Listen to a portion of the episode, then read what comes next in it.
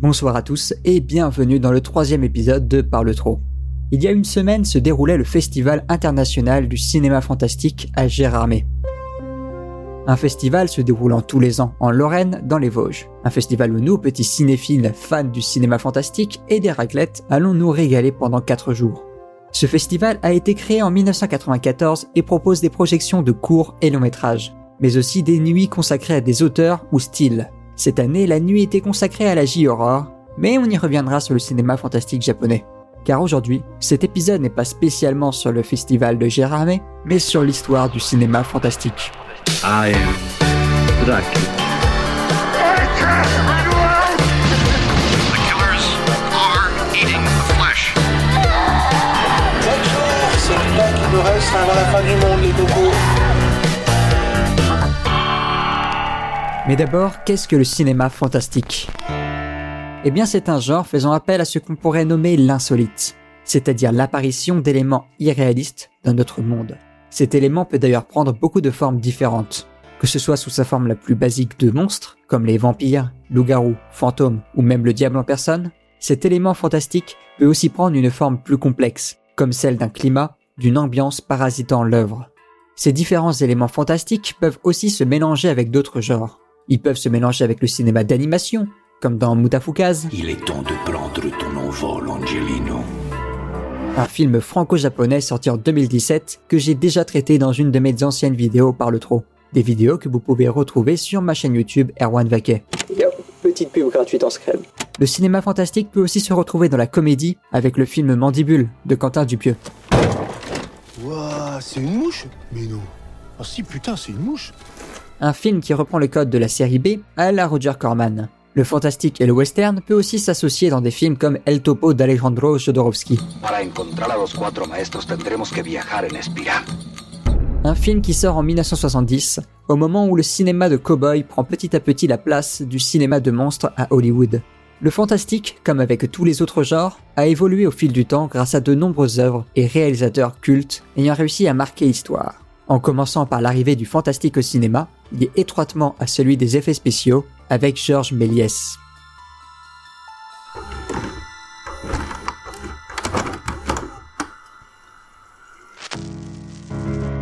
Découvrant le cinématographe en 1895, Georges Méliès va suite à cela se spécialiser dans la fiction, nourri par son passé de prestidigitateur.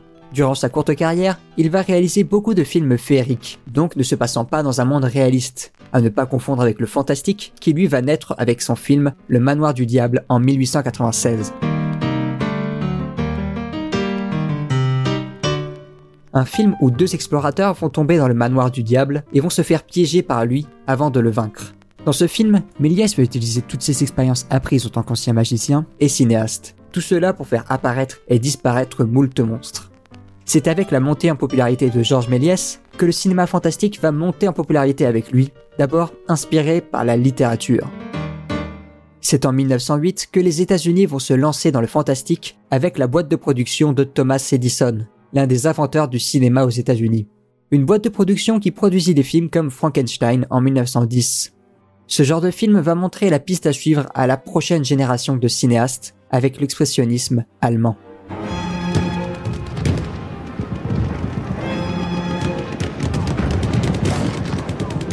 Après une petite guerre mondiale, le climat est plutôt tendu en Allemagne. C'est là-bas que certains artistes, pour se libérer du traumatisme de la guerre, vont partir dans le fantastique. Ces artistes vont créer ce qu'on appellera l'expressionnisme allemand, avec comme pierre angulaire à ce cinéma, le film Le cabinet du docteur Caligari. Considéré comme la quintessence du cinéma expressionniste allemand, le film raconte l'histoire d'un hypnotiseur utilisant un somnambule pour commettre des crimes. Une histoire inspirée évidemment par la guerre, avec comme thème principal l'autorité brutale et irrationnelle. L'hypnotiseur étant considéré comme l'État, et le somnambule comme le soldat, conditionné pour tuer sans poser de questions. Mais ce qui est intéressant dans ce film est son style très spécial, nommé le caligarisme. Un paysage déchiqueté d'angles aigus, de murs et fenêtres obliques, ou encore d'escaliers en diagonale. Ce style ayant permis à ce film de pousser les limites du cinéma comme simple reflet de la réalité, en ramenant des éléments fantastiques même dans son décor. Le décor permettant finalement d'exprimer les peurs et obsessions de son créateur. Mais le cinéma expressionniste accouchera d'autres œuvres majeures, comme le film Nosferatu en 1922. Il est l'un des premiers films d'horreur et la seconde adaptation du roman Dracula au cinéma. Mais en 1927 sort aussi l'un des premiers films d'anticipation, Metropolis. Un film se passant en 2026 dans une mégapole nommée Metropolis, où les riches vivent dans les quartiers hauts et les ouvriers dans les quartiers bas. Ce film amènera les effets spéciaux et la science-fiction à un niveau jamais atteint auparavant, même si techniquement le film fut un échec critique et commercial à sa sortie. Cependant, Luis Buñuel pointera du doigt un aspect très important. Ceux qui considèrent le cinéma comme un discret conteur d'histoire éprouveront avec Metropolis une profonde déception. Ce qu'il les a raconté est trivial, ampoulé, pédant, d'un romantisme suranné. Ce film dérange, puisque tordant les codes du cinéma de cette époque. Mais si en Allemagne le genre prend de l'ampleur, en France cela reste encore peu pratiqué dans le cinéma populaire. Sort quand même en 1929 Un chien andalou, avec justement Luis Buñuel et Salvador Dali. Un film écrit par les rêves de ces deux créateurs, travaillant sur le mode du cadavre exquis.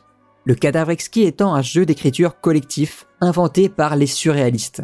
Un jeu qui consiste à composer une phrase ou un dessin par plusieurs personnes, sans qu'aucune d'elles ne puisse tenir compte de la collaboration ou des collaborations précédentes. Buñuel, refusant d'expliquer véritablement son film, déclarera « Il s'agit seulement d'un appel au meurtre ». Une phrase que l'on pourrait justement trouver dans les critiques de maintenant faites à certains films fantastiques.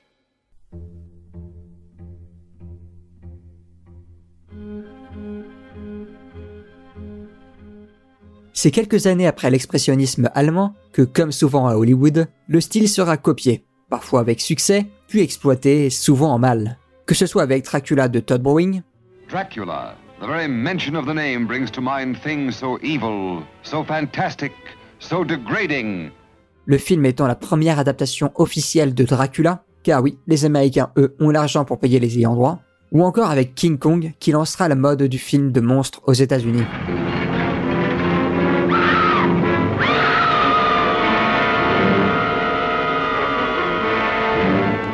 Mais c'est reparti pour un tour. Une seconde guerre mondiale éclate. Cette fois-ci, contrairement aux expressionnistes allemands, les cinéastes ne vont pas se morfondre, mais vont plutôt tenter de s'échapper de la réalité avec ce qu'on pourrait appeler le cinéma fantastique onirique. Au revoir les monstres face à la grosse armée comme dans King Kong, et bonjour aux fantômes, diables et autres adaptations de contes de fées. Une sorte de retour au cinéma de Georges Méliès. C'est avec des réalisateurs comme Jacques Tourneur et Robert Wise que la peur ne sera plus montrée frontalement, mais plutôt suggérée à travers ses décors, sa lumière et sa réalisation. Bref, moins de... et plus de...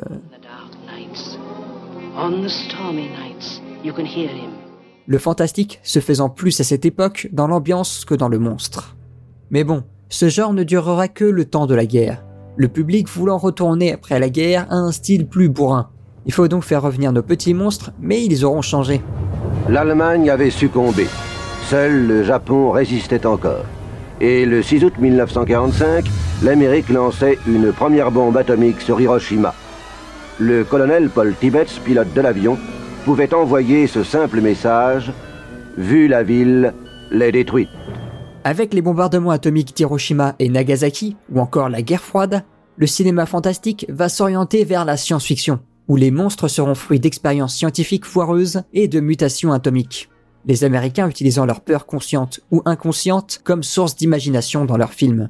Ils créeront avec ces nouveaux codes des films comme Le Monstre des Temps Perdus en 1953. Impossible, unbelievable, fantastic. But I tell you it could happen. It could happen. Le Monstre des Temps Perdus est le premier film de monstre à mettre en scène sa création à cause d'un test nucléaire. Car oui, le premier film de gros monstre n'est pas Godzilla, qui en réalité n'est qu'une adaptation japonaise du scénario original du Monstre des Temps Perdus. Mais bon, pour une fois que c'est les Japonais qui adaptent les Américains. Depuis tout à l'heure, je vous parle du cinéma américain, français, allemand ou japonais. Mais il y a un autre pays qui s'initia au cinéma fantastique, l'Angleterre.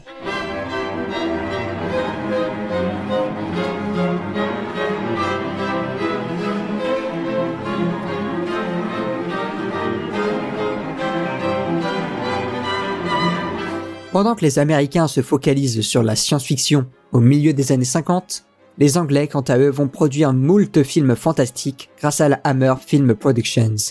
La Hammer est une société de production créée en 1934 qui va bien se planter dès sa naissance. Mais elle va pourtant renaître de ses cendres dans les années 50 avec une adaptation d'une série américaine nommée Le Monstre. Ils ne se sont vraiment pas cassés la tête pour le nom. Mais c'est grâce à ce film que la Hammer va se remettre en route et ramener des têtes qui vont bien se faire connaître dans le cinéma fantastique. Peter Cushing et Christopher Lee. Peter jouant plus tard dans un petit film nommé Star Wars. Puis pour Christopher, il deviendra l'un des grands méchants de la pas très connue saga James Bond. Le cinéma fantastique, par ses codes, est depuis son début initiateur de nombreux acteurs aux visages ou corpulences spéciales. Des acteurs qui pour certains seront bloqués dans ce genre, mais qui pour d'autres réussiront dans d'autres genres cinématographiques. On peut donc remercier en soi la Hammer pour les deux fabuleux acteurs qu'il a mis en image. Même si c'est aussi à cause d'eux qu'en 1960, on va se taper un grand nombre de films à l'esthétique gothique avec Roger Corman. I'm not certain about my legacy as an artist because I've always considered myself to be a craftsman.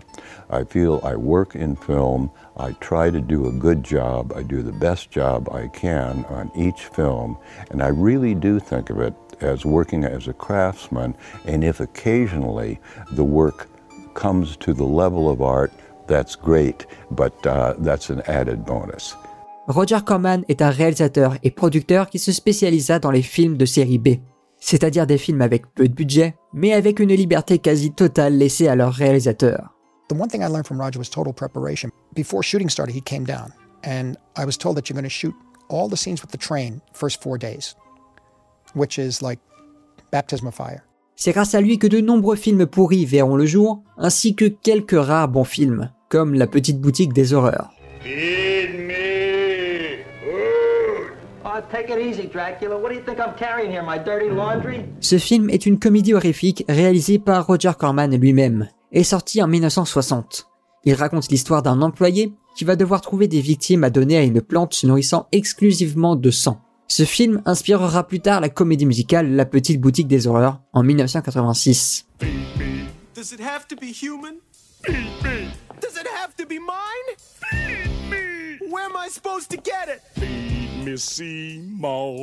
Si c'est en partie à cause de Roger Corman que le cinéma fantastique aura une connotation de sous-genre pour certains, c'est aussi à cause d'Hollywood. Ce n'est pas qu'avec la série B que le cinéma fantastique gothique va tenter de faire ses preuves, mais aussi avec les grosses boîtes de production hollywoodiennes. Ils produiront des films comme La Maison du Diable de Robert Wise. Look, I know the supernatural is something that isn't supposed to happen, but it does happen.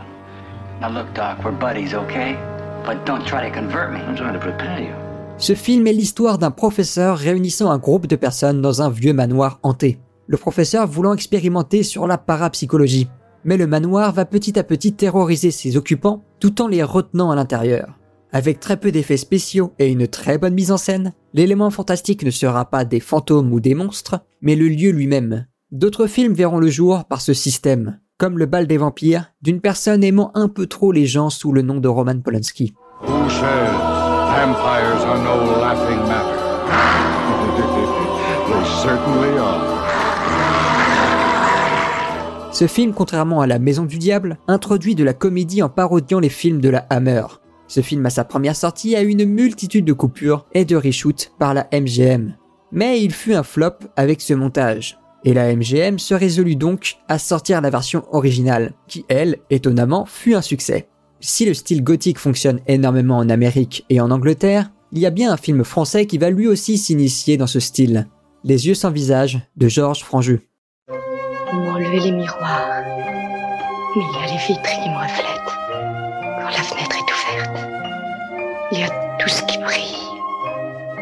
La lame des couteaux, le bois verni. Ma tête me fait peur. Mon masque me fait plus peur encore. Georges Franju est un réalisateur qui participera en 1934 à la création de la Cinémathèque française. Déjà, ça le met haut dans le game du cinéma français. Il se fera ensuite connaître avec un documentaire sur les abattoirs nommé Le sang des bêtes. Mais c'est avec Les yeux sans visage qu'il va rester dans les annales.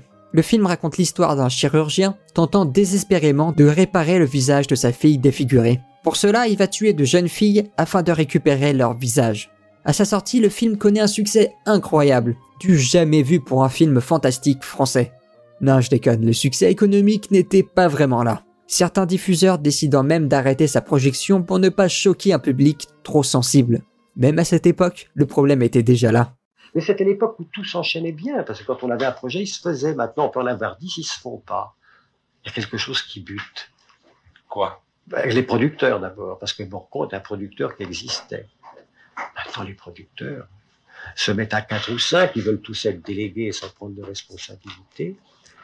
Puis on se rabat sur les distributeurs qui sont de moins en moins nombreux. La même année que Les yeux sans visage sort en Amérique Psychose. Ce film annoncera le retour du cinéma fantastique américain vers quelque chose de plus réel. Le premier film à s'y plonger sera Rosemary's Baby, suivi de L'Exorciste. Deux films qui se focaliseront plus sur la possession et les forces occultes. Le mal ne prend plus la forme d'un monstre ou d'un lieu, mais d'une ambiance parasitant les personnages du film, se rapprochant du cinéma onirique avec sa forme plus ancrée dans le réel, tout en rajoutant une dose d'horreur en plus. His power is stronger than stronger. His might shall last longer than longer. Satan! It is he who commands you.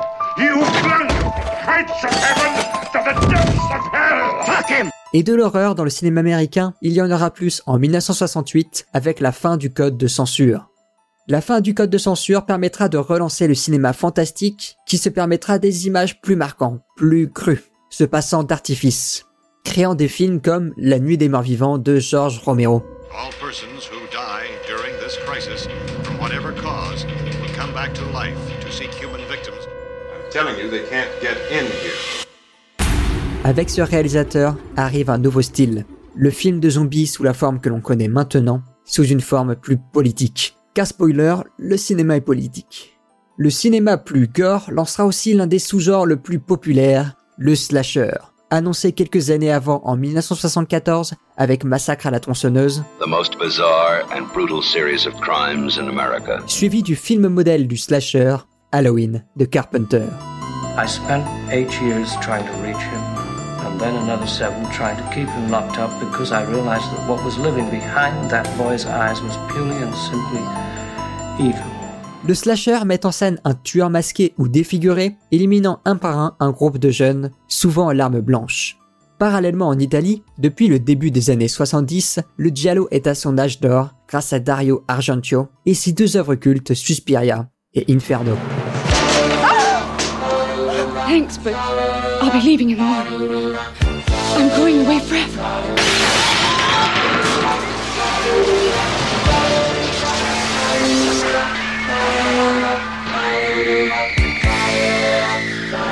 Le giallo est un genre principalement italien, leur film noir à eux en soi. Ce sont des films d'exploitation à la frontière entre le genre policier et l'horreur. Ce genre fit son apparition après la chute du régime fasciste en Italie face aux comédies hégémoniques à cette époque. Contrairement aux films de monstres ou de possession à l'américaine, dans le giallo, le mal prend la forme d'un assassin à l'apparence tout à fait normale, tuant principalement à l'arme blanche. Tout cela filmé d'une manière très théâtrale, très stylisée. Si je vous parle de toutes les évolutions de ce genre, vous vous doutez bien que ce n'est pas pour rien. Au fil du temps, le cinéma fantastique a changé de visage de nombreuses fois, passant du simple folklore littéraire s'inspirant de Dracula ou Frankenstein, vers le mal en personne avec Halloween, se nourrissant tout simplement de nos peurs du moment. La guerre, la bombe atomique, l'occupation, la manipulation, ou alors l'autre, le monstre, la bête qui se cache en chacun de nous. Les Romero, les Argento, les Fulci, les Cronenberg, j'ai l'impression que chacun répondait par le cinéma de la peur à une propre peur du monde qu'ils avaient. Mais l'on ne va pas se mentir, une chose est sûre, le cinéma américain a eu une très grande importance dans le cinéma fantastique, créant peut-être une trop grande présence, avec des moyens financiers plus grands que d'autres pays comme l'Italie. Après le succès du film L'Exorciste en 1973, Hollywood va dominer le fantastique avec la Fox et la Warner, donnant de plus en plus de budget à une nouvelle génération de réalisateurs. Spielberg, George Lucas, De Palma, David Lynch, Tim Burton, Kubrick, Carpenter ou encore Cronenberg, et en plus les producteurs pouvant se payer le luxe d'avoir les droits d'adaptation d'auteurs comme Stephen King.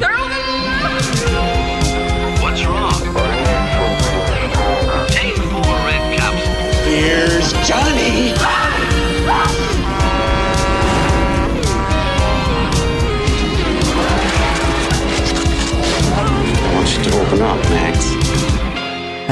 la belle époque où le cinéma hollywoodien prenait des risques. Mais regardons plutôt le cinéma fantastique américain de maintenant. Encore une suite à Halloween. Une suite à American Nightmare. Déjà le 5e. Encore un Paranormal Activity. Tiens, il prévoit un autre Halloween. C'est qui produit tout ça déjà? Blumhouse. Ah, Blumhouse. Un mot magique et à la fois terrifiant. Dans les années 2000, aux États-Unis, naît la société de production Blumhouse, une entreprise qui va se faire connaître par des films d'horreur et thrillers à petit budget, avec un modèle de production très spécial. On réduit le nombre de décors, on réduit les coûts de production et on réduit les salaires. En simple, on réduit tout. Mais le plus important est qu'on promette un intérêt sur recette. C'est-à-dire que si le film marche, à vous les pépettes. Cependant, si le film se plante, ce n'est grave que pour vous, car pour la boîte de production, l'argent perdu a déjà été remboursé par d'autres films plus rentables. The way that we make the movies for that amount of money is that everyone works for scale, we take no fee, and if the movies do well, everyone does well, and if they don't, no one gets hurt too badly. Un modèle économique qui a fait ses preuves et qui a permis de nombreux succès. Paranormal Activity, Insidious ou encore The Purge. Mais bon, ce système va causer de nombreux problèmes qui se retrouveront dans le 7e art en général. Si la recette d'un film fonctionne, pourquoi ne pas juste faire des suites, et des suites, et des suites, et des suites, et des suites, et des suites à ces films? On ne donne de l'argent qu'aux films dont on est sûr qu'il va ramener une fanbase en laissant le reste aux autres réalisateurs voulant faire leurs preuves. Eh oui mon gars, on vit dans un monde capitaliste. Ben, j'en ai marre du cinéma américain, parlons plutôt du cinéma fantastique japonais. La J-horreur.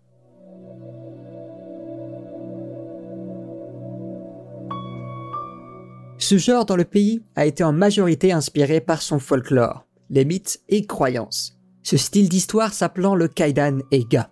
Le mot Kaidan désignant tout simplement une histoire de fantôme qui était transmise à l'oral. Ce style vient d'abord de la littérature, a évolué dans le théâtre pour finir dans le cinéma. Comme tout style, ces codes ont évolué avec le temps, mais certains motifs sont restés, comme celui du yurei, c'est-à-dire celle d'une femme comme Sadako dans Ringu, aux longs cheveux noirs, comme dans Darkwater, défigurée souvent par son mari et recherchant vengeance après sa mort. Cette figure ayant été grandement inspirée par le personnage fictif de la femme des neiges, nommée Yuki Onna, une belle grande femme aux longs cheveux noirs et au teint pâle, portant un kimono blanc et pouvant tuer d'un simple souffle. Cependant, la J-horror n'est pas inspirée que du Kaidan Eiga, mais aussi du traumatisme des bombes nucléaires en 1985, avec de nombreux éléments liés aux fantômes pouvant se retrouver dans les hibakusha. Les hibakusha sont des survivants de la bombe, souvent défigurés, perdant une grande quantité de cheveux suite aux radiations, des radiations qui vont souiller l'eau et la nature, que des éléments utilisés dans la J-horror, des éléments que l'on peut retrouver dans Ringu d'Hideo Nakata, sorti en 1998. Un film qui a été remaké avec succès par les Américains. Non, je plaisante, comme souvent c'était nul à chier. La J-horror a exercé une grande influence dans le cinéma fantastique mondial, grâce à justement des réalisateurs comme Hideo Nakata ou Takeshi Miike. Mais si le Japon a été le premier en Asie à pousser le fantastique au cinéma, la Corée du Sud a aussi très rapidement rattrapé son retard, avec principalement la science-fiction en 2016, à base de critiques sociales majoritairement anti-gouvernementales. Car pendant longtemps, le cinéma fantastique coréen était juste lié aux mythes religieux de leur pays, créant une relation toujours ambiguë entre tradition et technologie. Une relation créant aussi une méfiance envers les autres cultures, et principalement celle américaine. Car même si des blockbusters américains récupéreront des thèmes chers à la Corée du Sud, avec des films comme Matrix et Blade Runner, c'est au détriment de l'industrie cinématographique coréenne elle-même. Mais c'est en 2006 qu'un petit réalisateur sous le nom de Bong Joon-ho va sortir le film The Host.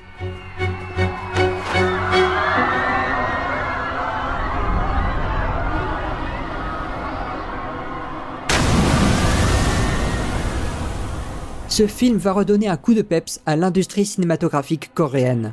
Dans ces thèmes, nous retrouvons justement une méfiance face à l'industrie américaine et les dirigeants coréens corrompus. Une histoire de classe sociale que l'on retrouvera dans tous les films de la carrière de Bong Joon-ho, comme en 2012 avec Snowpiercer. I belong to the front.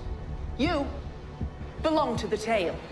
Keep your place. ce film est une adaptation d'une bande dessinée française. Alors, d'abord, cette idée, elle n'est pas de moi, elle est de quelqu'un qui s'appelait Jacques Loeb, qui était un peu mon maître scénario, parce que quand je l'ai connu, il avait plus de 20 ans, presque 20 ans de plus que moi. C'était un grand scénariste de bande dessinée, c'était le seul scénariste de bande dessinée à avoir eu le Grand Prix à Angoulême. C'est toujours été des dessinateurs, le seul qu'il a eu c'est lui, après le transpersonnage d'ailleurs. Le réalisateur décrira l'histoire de la bande dessinée comme une sorte d'arche de Noé. Mais il n'adaptera pas directement celle-ci, l'histoire étant trop longue pour un film de 2 heures, préférant récupérer à la base de l'histoire et l'adapter à sa sauce. Ce qui est pour moi la meilleure façon d'adapter une œuvre issue d'un autre support, que ce soit le jeu vidéo, la littérature ou le théâtre. Le réalisateur Bong Joon-ho reprend ses thèmes préférés, mais cette fois-ci, l'Américain n'est pas représenté comme un être cruel, mais plutôt quelqu'un de très naïf. En pensant qu'il va faire le bien autour de soi, on va rapidement se rendre compte qu'il n'est finalement pas aussi bien que ça. Ce film sera sa sortie le plus cher jamais produit en Corée du Sud, en étant qu'un budget plutôt moyen pour les États-Unis. Arrive ensuite en 2016 un autre film de train, mais cette fois-ci avec des zombies à la sauce coréenne dans Le Dernier Train pour Busan.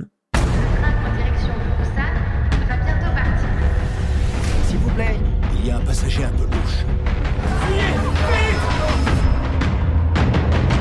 Secours ! Ce film fait en soi écho à Snowpiercer, puisqu'il reprend le thème de l'Arche de Noé, avec des passagers de toute classe sociale tentant de survivre face à une horde de zombies. Dans ce film, j'aimerais prendre un petit moment pour parler de 2 personnages très intéressants, 2 vieilles sœurs. L'une ayant vécu en Corée du Sud et l'autre en Corée du Nord. Oh mon Dieu, ils vont le blesser. Ils sont devenus fous. Oh, j'en crois pas mes yeux. Je me demande bien pourquoi ces gens font des manifestations pour un rien. Avant, on les attrapait et on les emprisonnait pour les discipliner. Arrête, c'est pas bien de dire ça. Je dis seulement ce que je pense. Oh, c'est terrible. Au moment de l'attaque des zombies dans le train, l'une des 2 sœurs va se faire contaminer, pendant que les autres survivants vont courir vers les derniers wagons du train. C'est durant cette petite pause que les différences sociales vont se faire ressentir. Ces gens, regarde-les bien. En ce moment même, ils ne savent pas si leur famille est en vie. Aucun d'entre eux ne le sait. Et toi, tu n'es même pas foutu de nous dire si ton copain a été contaminé ou pas. Et tu veux le laisser entrer, hein? Mais ils vont payer cher leur égoïsme, quand la vieille sœur va décider d'ouvrir la porte séparant les zombies et les survivants. La vieille, empêchez-la d'ouvrir la porte! Ces 2 sœurs sont en soi une allégorie de la relation entre la Corée du Nord et la Corée du Sud. Une relation compliquée qui sera dépeinte de nombreuses fois au cinéma, comme avec le film Joint Security Area en 2000. En Corée, le cinéma fantastique a principalement servi d'exutoire face aux inégalités sociales et nombreuses colonisations que le pays a subies. La Corée du Sud, pour faire face à la montée en puissance de l'industrie américaine, va s'inspirer d'un système français, le CNC, permettant la production et la montée en puissance de nombreux réalisateurs coréens. Ils sont très très en forme, très inventifs. Ils n'ont pas peur des mélanges, de la séquence familiale qui va se casser avec une séquence d'horreur, puis après des fantômes arrivent et puis après il y a de l'humour. Enfin c'est très très, ça peut être extrêmement bien manipulé. Et vous la sentez venir ma transition ? Parlons enfin du cinéma fantastique français.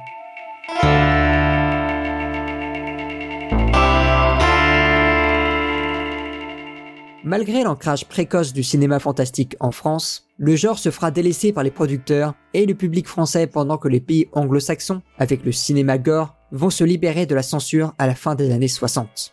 Certains réalisateurs français vont s'y tenter, mais sans jamais dépasser le stade des salles de quartier. Le cinéma de genre en général, et les films d'horreur en particulier, ne fleurissent que sur les territoires où il existe un marché vidéo très fort, à savoir les pays anglo-saxons.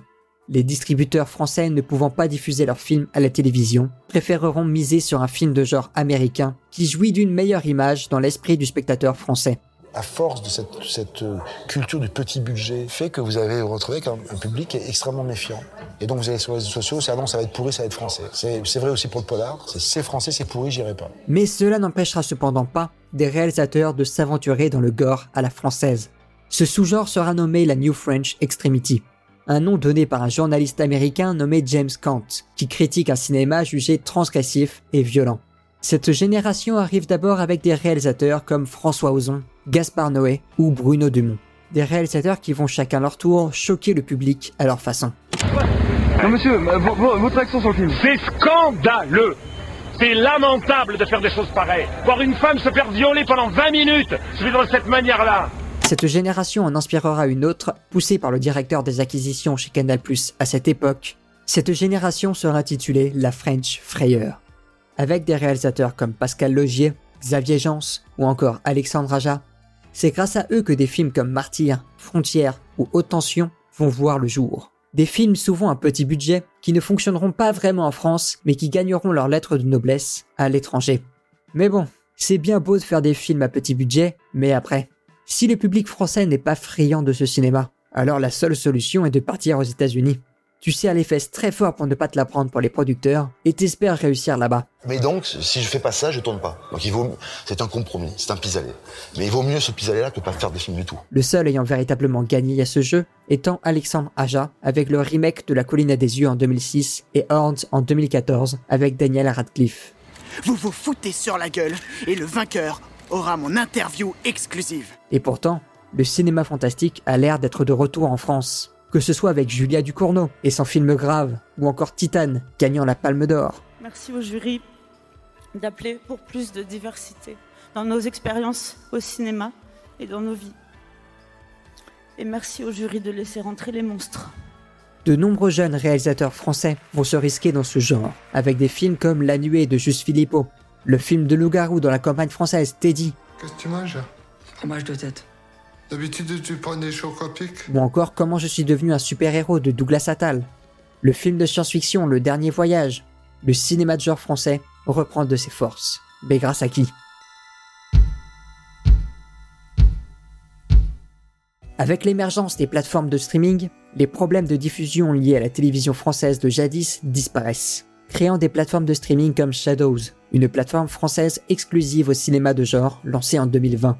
C'est une très bonne question. Nous, on pense que vraiment, il n'y avait pas assez de films de genre, qu'on appelle les films de genre, ouais. Les films d'horreur, les films de science-fiction, les films fantastiques, sur toutes ces plateformes qui sont des plateformes généralistes. Et notre envie, notre frustration de base, c'est ça qui nous a amené à envisager ce projet de Shadows.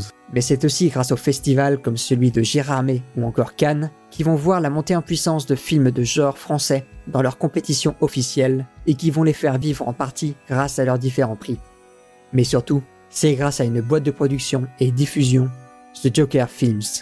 Une société fondée en 2014, promouvant le cinéma d'auteur, ils vont mettre un point d'honneur à produire et diffuser en France les rejetés de la grande industrie française, La Nuée et Teddy étant des films venant justement de Joker Films. C'est grâce à des producteurs aimant le risque, des jeunes réalisateurs motivés et des diffuseurs et cinéphiles passionnés que le cinéma de genre en France vit et vivra encore longtemps. Mais vous vous en doutez, tout ce que je dis est souvent très égoïste, centré autour de moi. Moi, petit cinéphile passionné par le fantastique. Car après tout, le podcast s'appelle Parle Trop. Mais j'en suis conscient.